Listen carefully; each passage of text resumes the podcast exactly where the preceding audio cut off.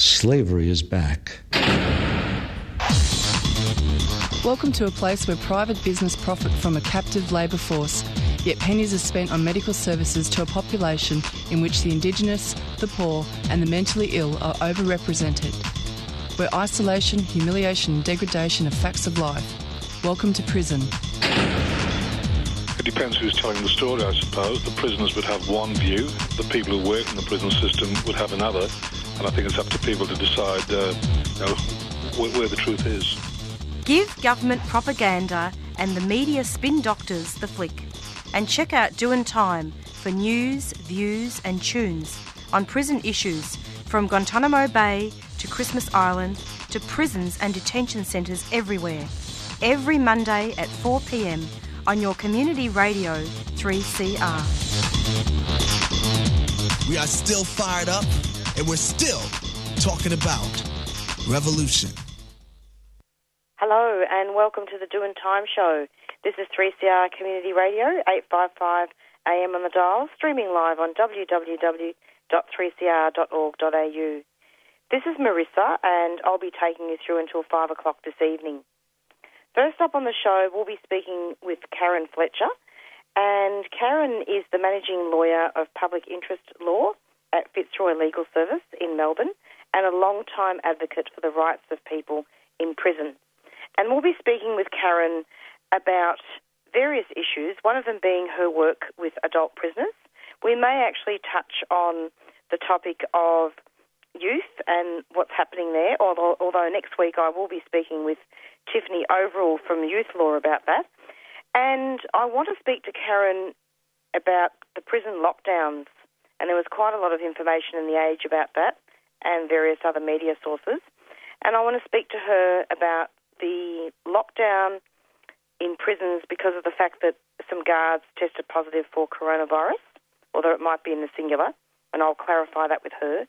But really, the reason why I invited Karen on the show was just to discuss with her some of the issues in regards to prisoners and in the context of the pandemic, and to talk about this this really, really worrying and disturbing health crisis.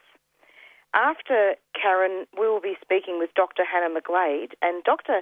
Hannah is actually a senior Indigenous research fellow at Curtin University in New South Wales, and we'll be speaking with Hannah about um, about state violence, and she'll be sharing with us a number of suicides and a, number of cases in regards to state violence, with a particular focus on Indigenous children. And so we'll be, we'll be speaking with her shortly about that. So before we go um, speaking to Karen, we'll go into a very, very quick, um, quick announcement. Fitzroy Legal Service has launched a free information and advice phone service for people who have been stopped, questioned, fined, or charged for breaching the new COVID 19 restrictions. Have you been fined or charged under the new laws? Or stopped and questioned by police for being outside? Call 0434 136 501. Weekdays between 9am and 5pm. That's 0434 136 501. Or head to fitzroy legal.org.au for more information. You can also report incidents at covidpolicing.org.au. Fitzroy Legal Service is a 3CR supporter.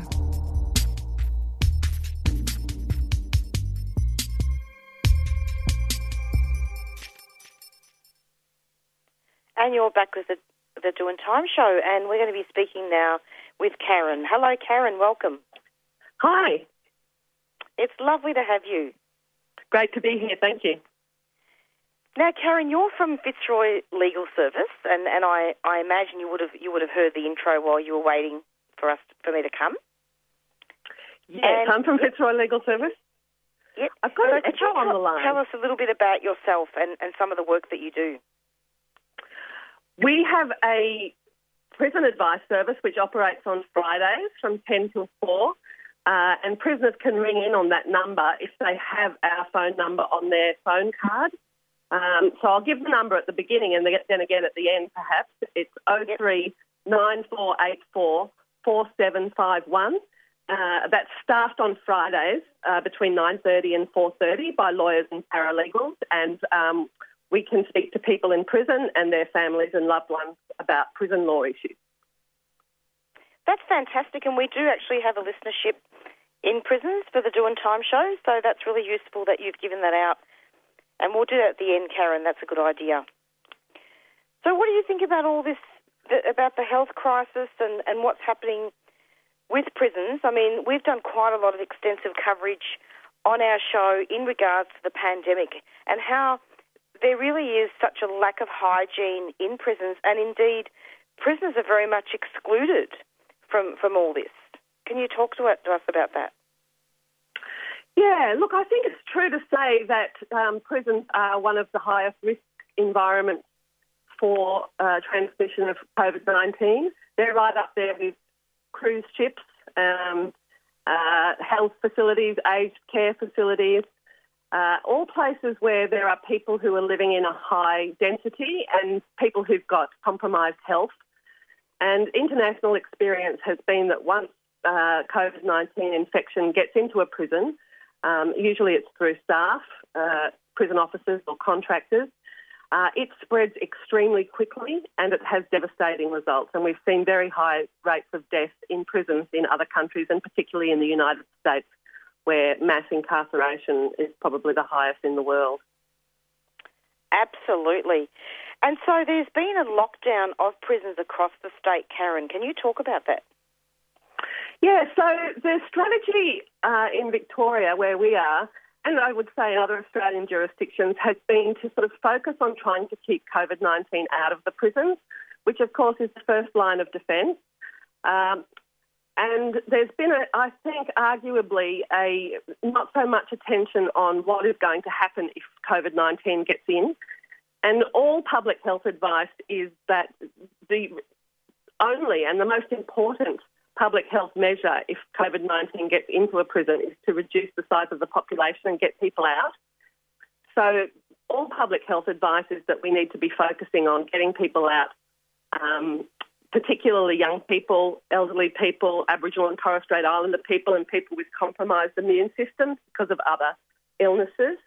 And there's mechanisms available to do that. Uh, we've got the ability in Victoria for the prison operators to release people 14 days early um, if there's uh, emergency an emergency situation like this, uh, which would have a huge impact because about half of all prisoners serve less than a, a month.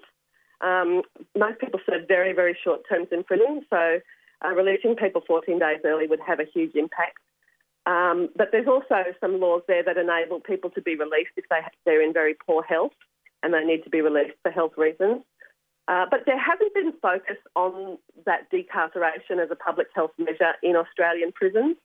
As I said, the main focus has been on um, quarantining prisons or prisoners or locking people down when they first come into prisons. Um, and now that there is, there have been cases of both people on remand and prison staff uh, testing positive for COVID 19, there's now this big emphasis on locking everybody down in the youth detention centres and the prisons. Um, and several prisons have had full lockdowns uh, where people are confined to their cells completely.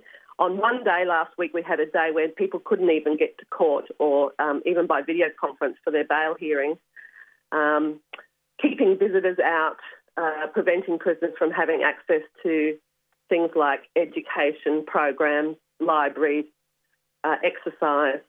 Um, so, yeah, I think it's fair to say that it's been a pretty one sided response to COVID 19 in Australia. And uh, our concern is if the numbers are not reduced, and even when it does get inside, and we think that there is a real risk of that, uh, there's a, there is a real risk that people um, could become very unwell uh, and w- that we'll see deaths inside Victorian prisons.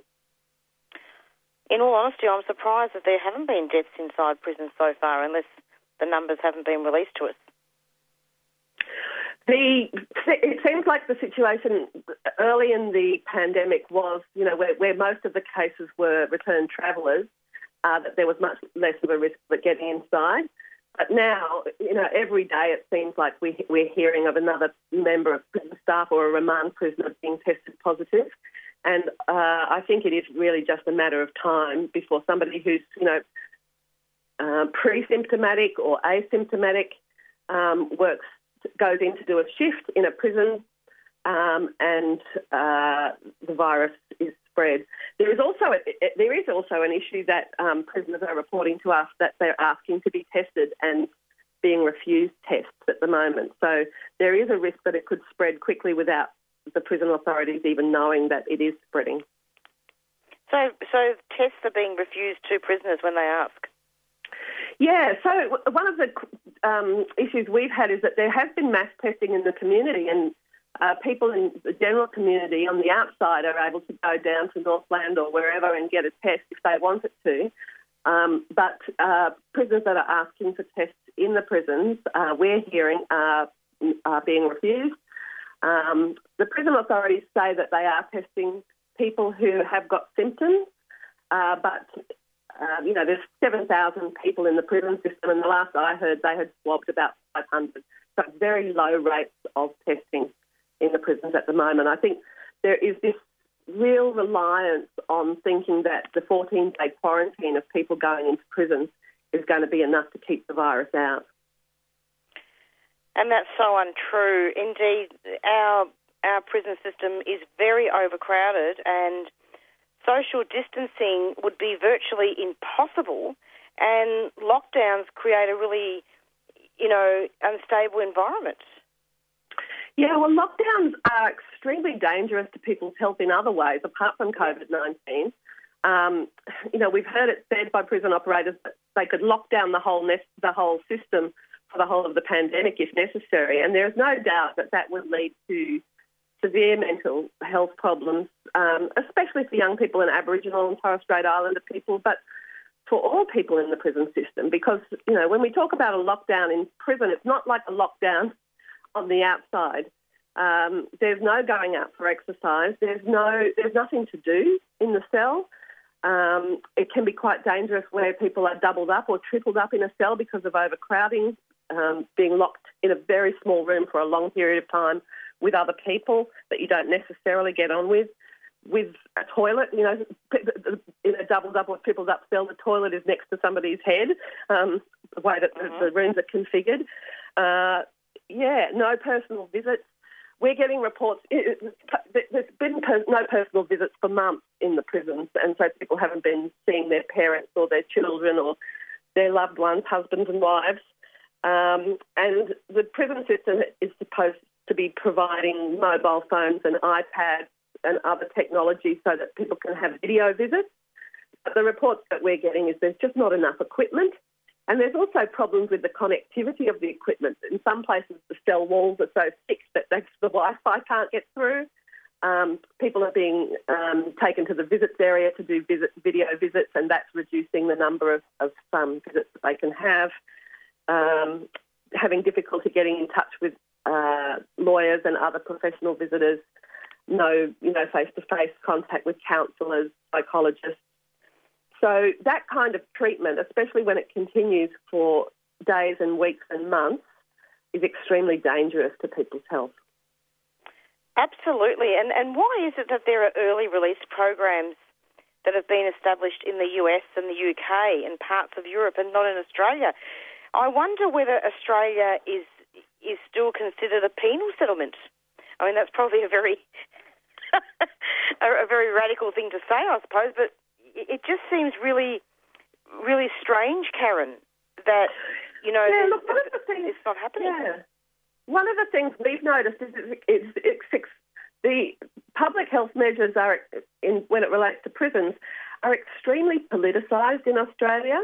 Yes. Rather than seeing it as a public health measure, there's a real um, willingness, uh, particularly for opposition parties, and here in Victoria this is certainly the case, to make allegations that this is not a public health measure, but it's you know a free ticket out of prison, um, rather than something that needs to be done because of, of the um, of the pandemic. And the way that the government is responding seems to sort of accept that politicisation by saying we're, you know, we're not going to um, release people early. That's got nothing to do with the pandemic.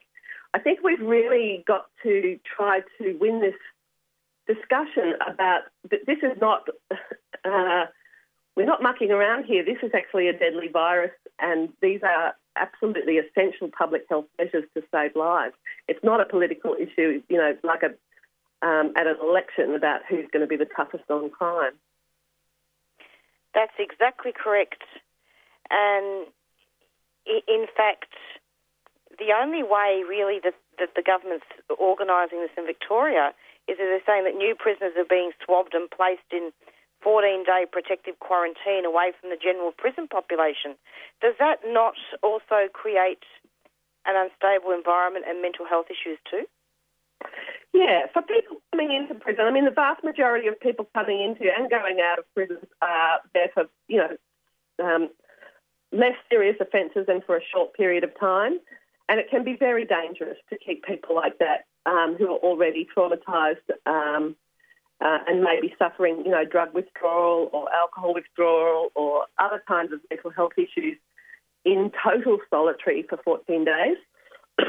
but the other issue with it is that it's not necessarily effective because the main way that uh, the virus probably gets into prisons in most jurisdictions is actually via staff. There's so many staff, uh, correctional officers, and contractors of all sorts, cleaners and all sorts of people coming in and out of prisons all the time. And we know that this virus can uh, be, you know, a person can be infectious without having any symptoms. So the biggest risk is actually from staff without symptoms going to work.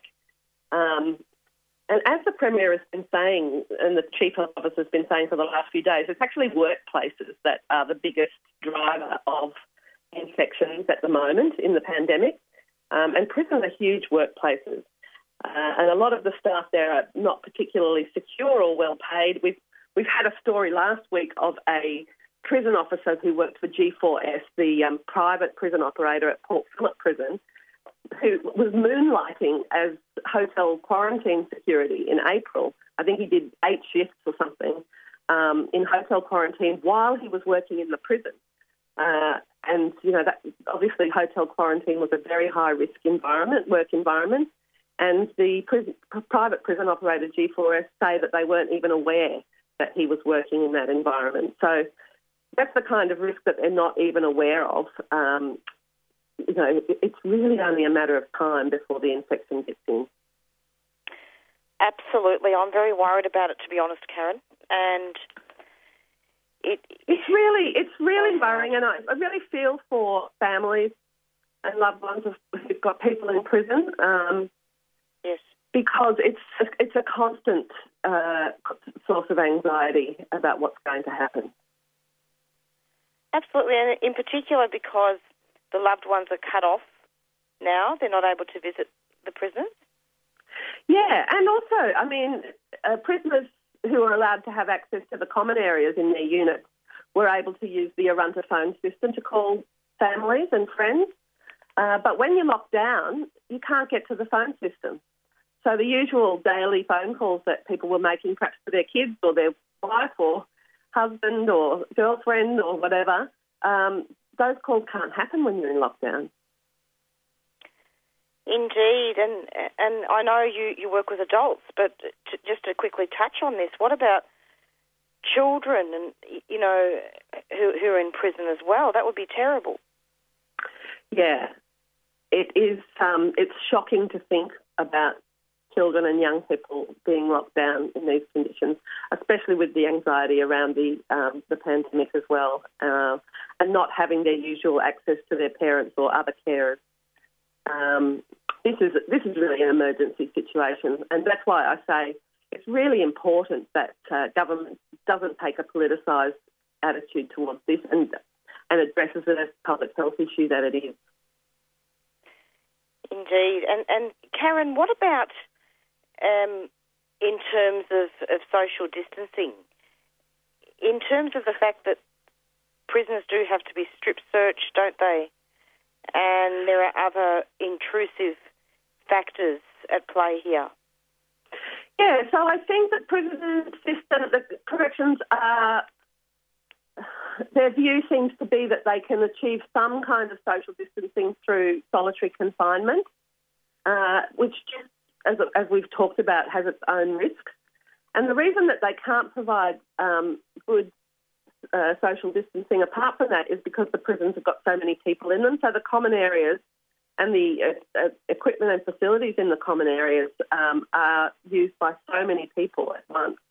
That makes social distancing very difficult, and that's why um, reducing the size of the prison population and taking out anybody who doesn't need to be there, bailing everybody who can be bailed, paroling everybody who can be paroled, uh, giving um, health leave to people who need it, uh, giving 14 days early release to prisoners nearing the end of their sentence. That's why those things need to be put in place because with that many people in a confined space, um, and in a lot of prisons you can't open the windows, so you don't get any, um, uh, you know, through air, um, and you can't get out into exercise yards and those sorts of things. Um, and, unless you actually reduce those numbers, you're right. Social distancing is something that people just can't do.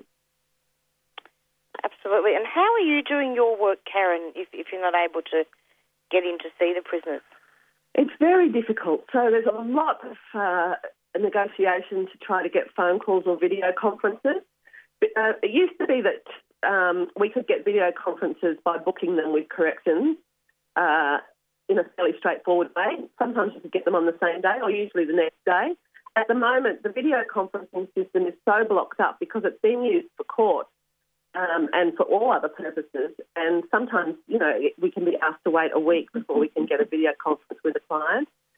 Uh, similarly, our Friday advice sessions, um, prisoners, uh, people in prisons wanting to access our phone advice line or Victoria Legal Aid or the Ombudsman or their own private lawyer, uh, they would need to use the, the phone system that's in the common areas, but while they're locked down, they can't get out to do that.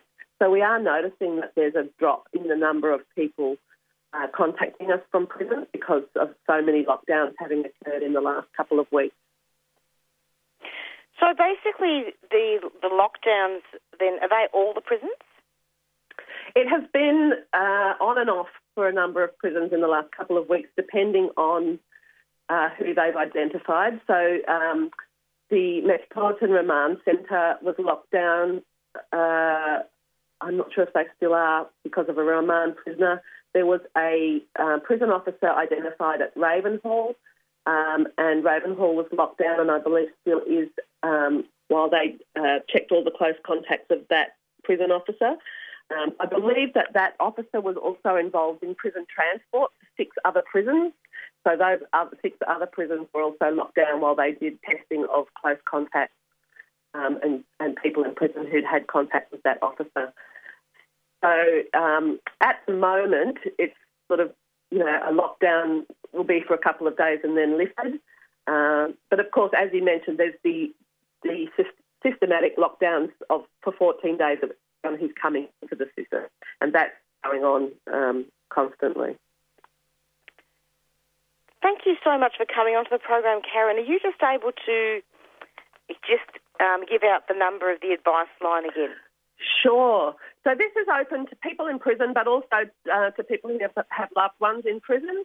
Uh, it's the Fitzroy Legal Service Prison Law Advice Line, 03 9484 4751. And it operates on Fridays from 9.30am to 4.30pm. What a mess this health crisis is providing, Karen. It's, it's awful. Yeah. And, you know, often when I start getting annoyed and thinking, oh, yeah, I, I can't I can't go out, I think, well, you know what? It's worse for, prison, for people in prison than me. Yeah, it's interesting, isn't it, this use of the word lockdown? Uh, yeah, in sort of general, yeah.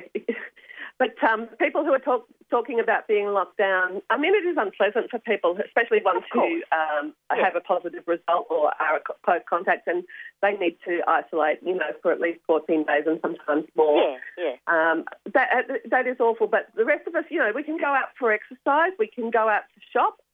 Um, and we've got access, a lot of us have got access to phones and videos and Zoom and all these things, but uh, a lockdown in prison in solitary is is not like that at all. It's actually an extremely, it, it, it, it's torture.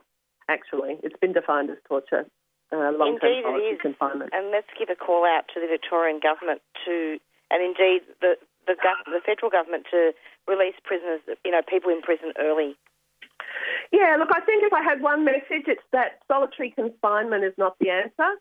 Decarceration is, is the public health measure that we really need. Any final comments, Karen? No, I think that's um, that's probably the, the main thing I would say. I, I, um, the Victorian Aboriginal Legal Service and their um, CEO, Nerita Waight, have been doing a lot of work around this, and I think it's probably worth mentioning that, of course, because Aboriginal and Torres Strait Islander people are so much more uh, disproportionately imprisoned than any other part of the Australian population, that this is having uh, a particular impact on um, First Nations communities and families and people in prison. Uh, and yeah, I think that given that we live in the time of Black Lives Matter, uh, it's important that that should be recognised and the government should also feel the pressure to make sure that um, our First, that First Nations communities are not suffering disproportionately because of this. And at the moment, um, they are. And we, we also know from um, a lot of research that solitary confinement has a particularly damaging effect on people from First Nations communities and shouldn't be used except as a very final resort. Well, that's exactly right, and and in fact, um, there there simply isn't enough. There aren't enough diversion programs, or um, whether, you're in prison or, or, out of prison, there's not enough culturally appropriate um, programs at all. Yeah, I think you know it, this crisis, the COVID nineteen crisis, like in a lot of areas, it's really shown up the weaknesses and problems in um, our society and one of them is the overuse of imprisonment. Uh, it, you know, pick a social issue, um, and you know, imprisonment is sort of offered as the as the so-called solution. And we've ended up with um, thousands of people passing through prisons each year on short sentences and longer sentences, of course. Um, but you know, prison being used for, for uh, minor drug offences, non-violent offences, all of these things, which um, you know, if, if there were better alternatives available and imprisonment was not the first resort, then we wouldn't have such a big problem, um, a big, big public health problem at the moment. Absolutely, and we, and and we I suppose we're running out of time, but also the Royal Commission into Aboriginal deaths in custody. The recommendations certainly have not been upheld where prisons are last resort, and that was even before the pandemic. But the pandemic has made it much worse now. That's right. Yeah, and and yeah, especially for young people. And I, I guess I'm not sure if you're covering it today, but um, and I haven't heard what the result is. But there's a big campaign at the moment to raise the age of criminal responsibility and to prevent uh, children, you know, particularly under 14, but all children from from being imprisoned. Um, that's a really important uh, part of what we need to do. Indeed, it is, and I'm going to be speaking with Dr. Hannah McGlade, uh, who's a Noongar woman, um, next, and I hope to be speaking a little bit about that with her. But next week, we're going to be having Tiffany Overall from Youth Law, who will be covering that topic in a lot of detail next Monday. Great, I'll be listening. Good on you, Karen. Thanks so much. Thanks. You take Lovely care. To meet Stay you. safe. Okay. Yeah, you bye-bye. too. Bye bye. You're listening to 3CR Community Radio 855 AM on digital and online. 3CR Radical Radio. Isolated? Quarantined? Need some essentials but can't leave the house? Or just having a hard time dealing with everything at the moment?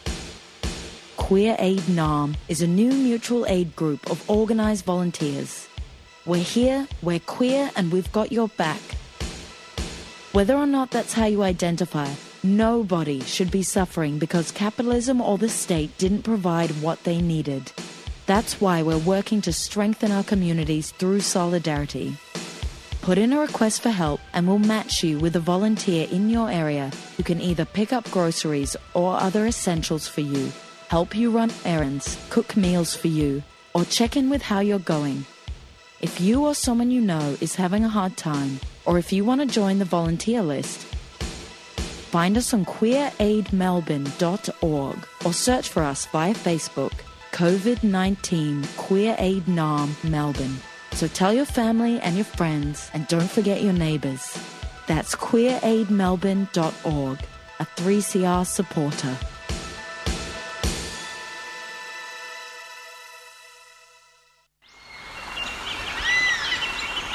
Goongerah Environment Centre is a grassroots community organisation campaigning for East Gippsland's precious forests.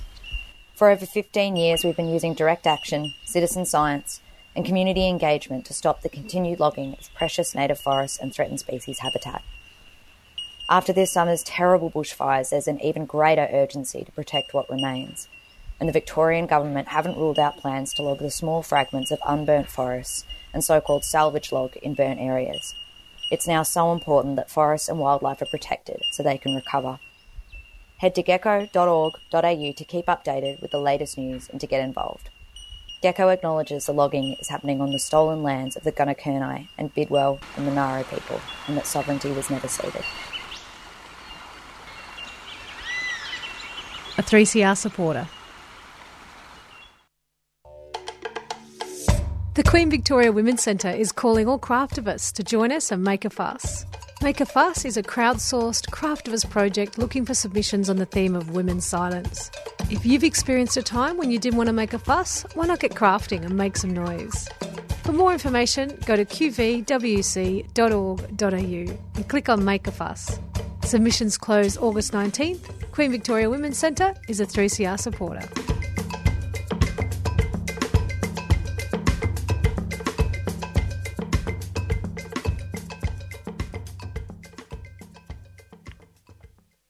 And you're back with the Doing Time show. And coming up next, we've got Dr. Hannah McGlade, and we're going to be speaking about state violence, and we're going to be also speaking about some very, very, um, very confronting topics in regards to young Aboriginal people being in state care. Hello, Hannah. Welcome to the program. Hello. Thank you for um, having me on the program. It's so lovely to have you. I'm wondering if you could just start off by telling us what land you're on and talk about a little bit about yourself. So I'm in Perth, and um, people call Perth now the Nong uh, the Noongar people part of the Bibbulmun Nation. We have many different um, groups within our people, but we we're all um, one people still. So yeah. No, that that's great. So I said I was talking in my intro about how there's been a lot of young Aboriginal teenagers who've who've actually suicided in state care. Is that something that you'd want to talk about today on the show? Um, yes, I'm happy to talk about this very um, yeah troubling and um, problematic issue. Absolutely. So, um, where do we start? Where do we start? Yeah, it's it's such an old it's story, hard, really, about what's been happening in this country for, um, you know, since since the point of um, European contact with Aboriginal people, and we're we're still um, Aboriginal people experiencing this um, systemic discrimination and structural violence, where you know the perpetrators are basically, you know, state um, agencies and. Uh, yeah, that's why I guess you know Black Lives Matter has been such a powerful movement and, and a truth telling time for, for us here in this country as well. Absolutely, and I suppose I use the word confronting because a lot of people don't like to hear the word suicide, do they? No, it's um, it's really sad um, issue. Um, Aboriginal families are being, um, you know, ripped apart by uh, particularly youth suicide. There's, um, it's a major issue in Australia as well, uh, but we have particularly higher rates. And I'm just looking at the story on the front page of the West Australian. I think it's, um, you know, I don't know if it's today's or yesterday, but a, um, a child who had been placed in 57 different out of home care placements in her short 17 year life, but left them for unsafe living situations and uh, she had um, took her life after police left her wandering the streets at Lyne at night following the arrest of her much older boyfriend after he assaulted her on a Perth bus. So we have um, rising child removal rates across the country, and particularly in West Australia. We're fighting um, for better law in our state at the moment, and we have a bill that um, is not um, not respecting Aboriginal families' rights to participate and which will render our children more unsafe. We have that bill in the upper house of Parliament before a standing committee on legislation. But certainly, the, the um, cases of children who are dying um, after finding um, years of abuse in the out of home care system is, um, you know, should be shining a spotlight on um, the, the severity of what is happening in terms of Aboriginal human rights, that even the children are being treated in such a horrific manner. Would you say that this is about stolen generation and genocide?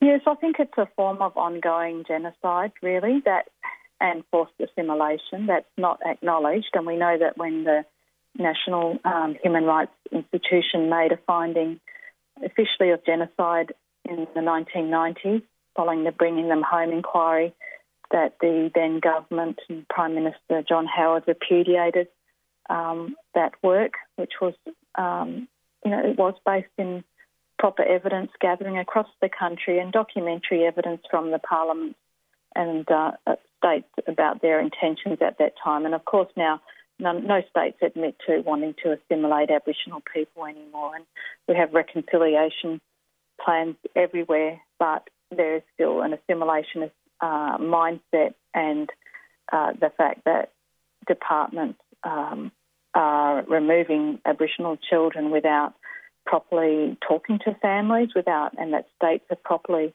properly investing in early intervention um, and the underlying uh, drivers of child removal.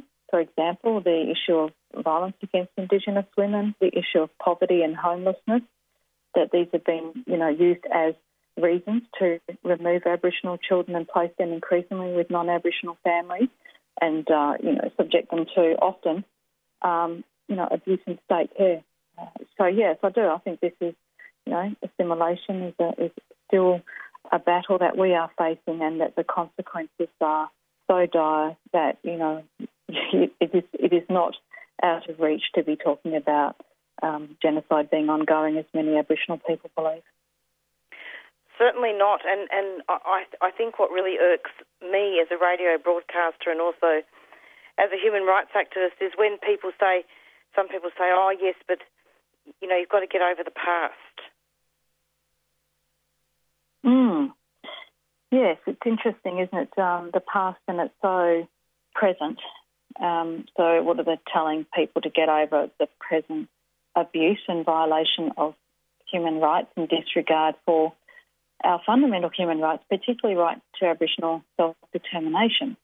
And if we look, say, at what's happening now with our child protection bill that we, um, Aboriginal people, including the National Body for Children, SNAICC, are opposing, uh, it does actually acknowledge Aboriginal self determination in the bill, but it's like a, a backhand slap then. It says you can remove, you can um, place a child, make its placement decision after consultation with one Aboriginal family member. And one. we're arguing, yeah, one, one. Uh, you know, uh, we're arguing for Aboriginal family-led decision making, which is a, a best practice model uh, supported in legislation in Victoria and Queensland, and which actually gives the family a chance to make a decision um, that will uh, stop the removal or, or, keep the child in the extended family. And um, you know, it's it's like a, we have to have a fight over it. So, yeah, it's, um, so, Hannah, can you talk about the particulars of this bill? And let me just clarify. So, this bill is supposed to help Aboriginal children in the child protection system, but it actually doesn't, mm. right?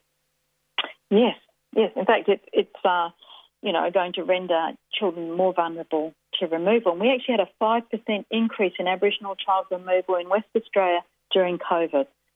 And the national body SNAICC, have estimated that there'll be a tripling of Aboriginal child removal rates across Australia without drastic urgent interventions, which they set out in the roadmap to reform as part of the Family Matters campaign. And one of the key platforms of that campaign is you know, Aboriginal family led decision making and giving families uh, a right to be um, involved in the decision making, of course. And that's being uh, resisted in WA. It, it is occurring now in Victoria and Queensland. There was a pilot in Queensland, and it was shown to have no good outcome. I mean, keeping keeping kids with their um, with their families. So you you know if if the consultation is done properly, then it's okay. Yeah, well, you know, if the consultation um, or the actual Aboriginal family meeting happens, the family are the people that know best what the issues are. It, it doesn't mean that, it just means giving an opportunity to the family to have the meeting about significant, before significant decisions are taken. It's a shifting of the balance of power where currently the child protection worker has so much power, you know, and we saw in New South Wales the recent inquiry I think it was called the Davis Inquiry, uh, showed that actually this was a very dangerous situation and that um, in regards to removals that were happening for Aboriginal children, they, they showed that there was actually false information being presented to courts as well. And they recommended a, an independent body there to handle the uh, court aspect of child uh, protection. But uh, yeah, so it's a shift of balance. It's not all up to the, the child protection worker who, you know, in some ways is acting like many times like the, the good old native welfare workers that removed Aboriginal children by virtue of them being, you know, Aboriginal. Uh, there are um, allegations um, levelled against families. There are roadblocks uh, put up um, when families make a lot of efforts to address what the concerns are and there's an unwillingness to consider reunification when um, Aboriginal mothers, for example, have um, become very stable in their lives and, and can look after their children, and the department knows that, yet they still have decided to keep some children, say, which doesn't make any sense at all, and it's just a form of, um, you know, punishment and cruelty to the Aboriginal um, parents, really. So there's, um, there's growing evidence. Yeah, absolutely. There's structural racism and systemic racism and individual racism happening every day of the week in relation to a great deal of cases, I believe, and uh, there's no requirement for this system to have cultural safety or respect for Aboriginal, um, you know, people and culture. And that's why bringing them home all those years ago in 1996 in their final report said that Aboriginal child protection, the jurisdiction needs to be transferred to Aboriginal people. And that, that has only happened to date in Victoria in the last um, maybe two years. Uh, it's happened in some jurisdictions in Canada, but uh, in, I have also been informed by um, Native Canadian Indigenous Aboriginal people there that they are struggling as well with this issue of increasing Aboriginal child removals in provinces.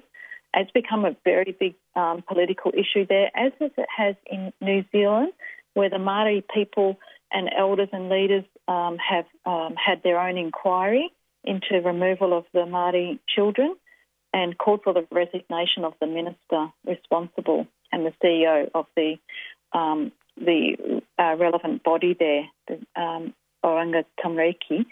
Uh, so we're seeing, you know, this is an international Indigenous human rights issue of the highest order uh, we know that um, you know this is a, a form of ongoing um, attack on, on people and families. So, in some ways, even though there are bills and there's meant to be protocols, it could be construed as 1788 all over again. Yeah, well, there's a real denial, I think, to recognise, you know, that Aboriginal people have uh, rights to sovereignty and self-determination and rights to family and rights to their own children.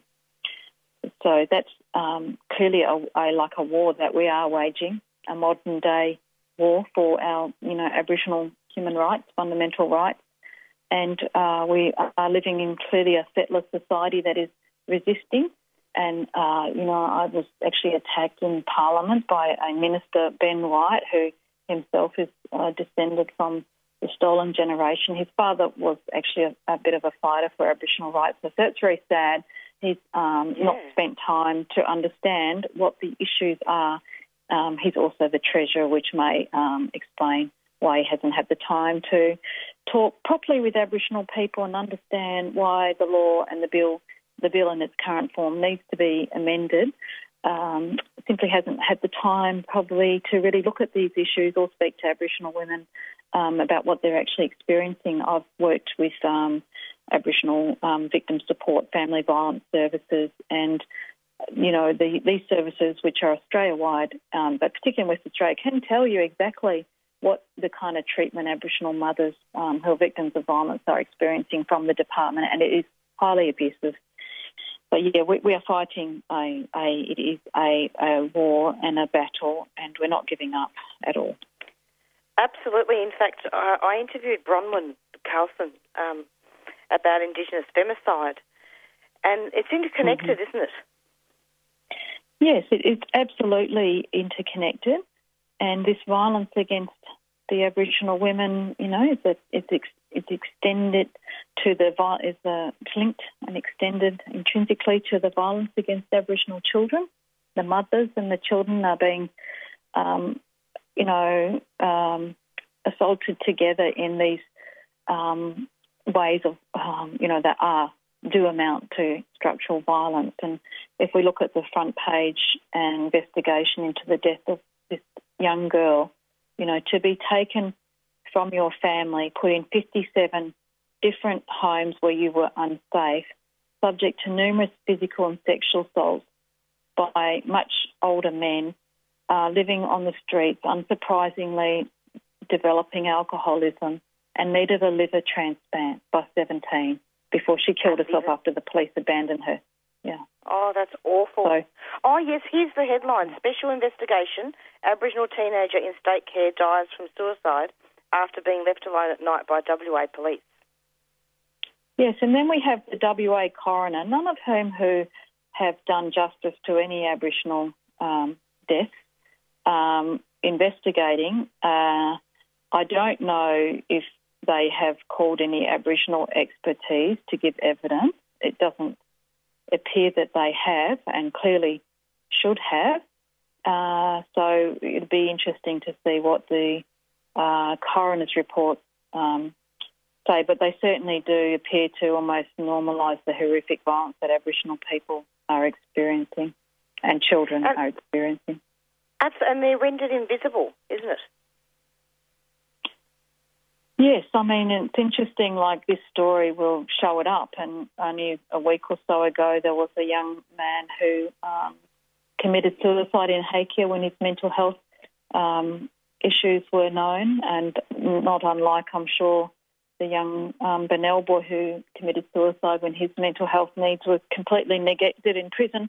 You know, society keeps seeing it, and then we have we have no changes. And, and currently, I'm involved um, in supporting several um, Aboriginal families whose um, sons, uh, in one case, uh, the young prisoner, male prisoner, has no parents, but these um, prisoners who are in their early 20s are all being subjected to an isolation regime in um, prison, which means they are locked in a cell for 23 out of 24 hours in a day and shackled um, a lot of the time too when they have non-contact visits. And uh, this is going on for extensive period of, periods of time, varying different periods, but we're talking about months. You know, this is um, a treatment that's been condemned by the United Nations. It's a clear violation of human rights law. We've signed the optional protocol on the Convention Against Torture, and yet we have these prisons run often by uh, English people um, who are attacking, you know, young, vulnerable Aboriginal men who have disability as well. Uh, and this is only, you know, really going to, um, you know, create, um, you know, further disability and risk of suicide. Um, so these are the practices that um, we're seeing. I'm also hearing about um, police dogs being used on Aboriginal people more frequently now and people being injured by dog bites as well. It's um, it's uh, pretty horrific, and we were the first state to disband the Aboriginal Justice Committee, and the Australian Law Reform Commission said in the Pathways to Justice inquiry that was delivered two years ago re-establish the Aboriginal Justice Committees in the states urgently, and that's you know what we really need to be at least a starting point here, which we you know we don't have the year of government though. Why, in particular, Western Australia? Why, why does it sound to me like not the worst state, but it's there's a lot going on in Western Australia. Yeah, it's, it's been pretty bad, hasn't it? Look, um, when I was growing up, there was a campaign to stop land rights in WA. The mining companies were very powerful. Apparently, you know, a lot of most richest people in the world live in, you know, they're from like connected over this side of the country. But yeah, they were very um, powerful. The um, those those interests, the mining interests, and they stopped land rights happening in West Australia back in the 80s. And uh, we were colonised, you know, um, 100 plus years after the East Coast. And I oh, wonder if, uh, you know, our physical distance and isolation from other parts of the country um, is relevant. When I was growing up, it was kind of like WA and Queensland were really like on par. Queensland seems to have gone ahead a lot more in terms of Indigenous affairs and issues. So it's not, you know, no, nowhere is perfect in this country, obviously. But uh, West Australia should be absolutely ashamed of itself, and it's the Labor government too. You know, this is the government that you know was supposed to be committed to Aboriginal people. That hasn't um, first political party, or, or I'm not sure. I don't know if the Greens have, but certainly they've signed a reconciliation. You know, they've got a reconciliation plan now. Uh, yeah, it just goes out the window. You know, when it comes to the actual Absolutely. reality of how they're doing business. Yeah. And and for you to be attacked in Parliament, I mean, when you were trying to help. Like, I, I just don't understand it.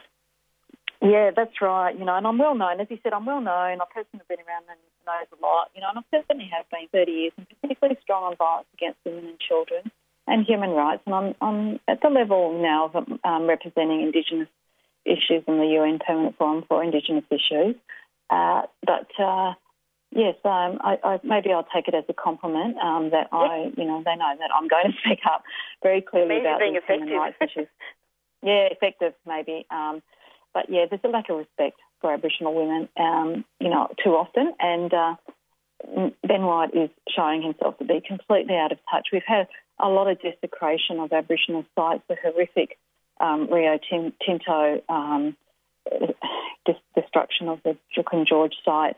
Uh, and then it was subsequently, you know, revealed that in fact BHP were also planning, you know, that they were doing this for their operations, and that minister had given hadn't, um, you know, overridden the approvals. Um, this has been so long standing um, since as a, um, you know, my, as a young law student, we would protest to protect sacred sites, and Aboriginal recommendations for protection of those sites were constantly being overridden by the minister. So nothing has um, changed except now, you know, people are shocked across the world how, you know, heritage, ancient heritage sites being treated in such a um, disgraceful way for the, you know, the corporate interest and the dollar. Yeah. Um, so that that's all interrelated because of the fact that the the government wants the land, and mm. that's why Aboriginal women aren't respected as well. It's yeah, that's right. It's all connected. This attack on the the land and Aboriginal, the Noongar word for land is budja, and uh, the word for the woman when she's carrying the baby is budjari from up um, from country too. So, you know, the woman and the and the land, and, and we're part of our land, and this is um, absolutely interconnected to the you know non-indigenous um, capitalist and, and uh, you know mentality that of extraction. Right? we are ourselves. Some people saying as Aboriginal people, it seems some kind of extractive industry now. You know, and that if you think of how much it costs, you, know, Australia to uh, con- continue to you know impose this kind of this um, mass incarceration, this you know um, genocidal child removal um, this is um, phenomenal uh, costing, but it's an industry, you know, it's sort of non-indigenous, um, and uh, it's, it's, apparently so um, necessary. Clearly, because at the end of the day, this is yeah, it is a fight over our our land and our just our right to be free people. And, and the land is our mother, really. Mm, that's right. Yeah. Ha- No, yeah. it's sad. Yeah. I Thank grew up so with um, my country was um I was going to say Tell my country where I grew up from had had rivers. The land is our mother, but you know, like they're destroying our land. And where I grew up, the rivers were you know half dry, and and the fish are, you know, the fishing sources are being depleted um, because they're taking everything. yeah, so It's absolutely our, our land is hurting. Yeah, yeah. Good but to talk to you. we have to keep going, Hannah. Yeah, we are. We'll keep going. We'll um, we don't give up. Yeah. Hannah, All it was so and, uh, wonderful to have you on the show. Thank you so much. Thank you. Um, we've got a couple of minutes left, but I wanted to uh, to to have you come on and, and talk about exactly these things. So, thank you Yes, very much. Lisa. I'm only No sorry that I wasn't able to, to meet you at um, the Death Escape Symposium Oh, um, last year. no, I'm sorry too, but look, um, we have got this bill that we want to change, so keep keep an eye, and we are also challenging, going to challenge um, this uh, this horrific treatment of the prisoners in isolation and solitary confinement. That's so watch fantastic, this and space, we'll watch happens. this space. Yeah. Okay. We'll right. Bye bye then. back. Take care. See you. Thanks Bye. a lot. Bye bye. You're listening to 3CR Community Radio 855 AM on digital and online. 3CR Radical Radio. Hey, all you mob, it's Dr. Mark Wenitong here. Coronavirus has certainly changed the way we live, work, and connect. These changes can be hard for some of us and can make us feel no good in our head or spirit, like sad or worried all the time. Some of us might already be dealing with other things like sickness, trauma, and this can make it really hard for us to feel good about anything at the moment. If you're feeling like this, remember it's okay to ask for help. Have a yarn to someone you trust, like your family or an Aboriginal and Torres Strait Islander health worker. You can also call Beyond Blue, Lifeline, or the Kids Helpline to talk to someone, or look at some helpful information at headtohealth.gov.au on the internet. A 3CR supporter. and you're back with the Doing Time show. And it's approximately oh wow, it's approximately four fifty seven, and I'm out of here. Beyond Zero is coming up next. Thank you so much to Karen Fletcher and also to Dr. Hannah McGlade um, for coming on to the show. And stay tuned every Monday from four till five for the Doing Time show. And Beyond Zero is up next. Bye. Take care of each other.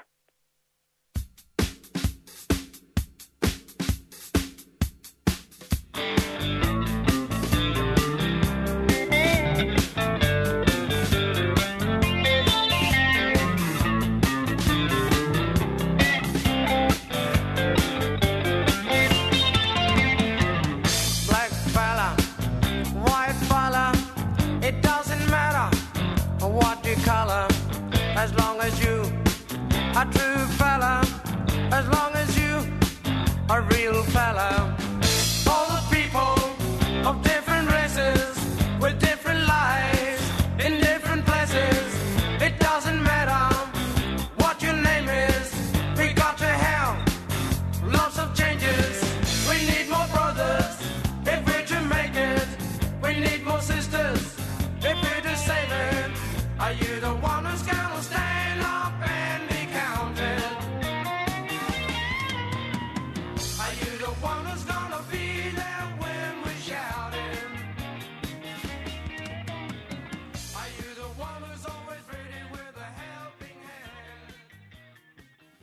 You've been listening to a 3CR podcast produced in the studios of independent community radio station 3CR in Melbourne, Australia.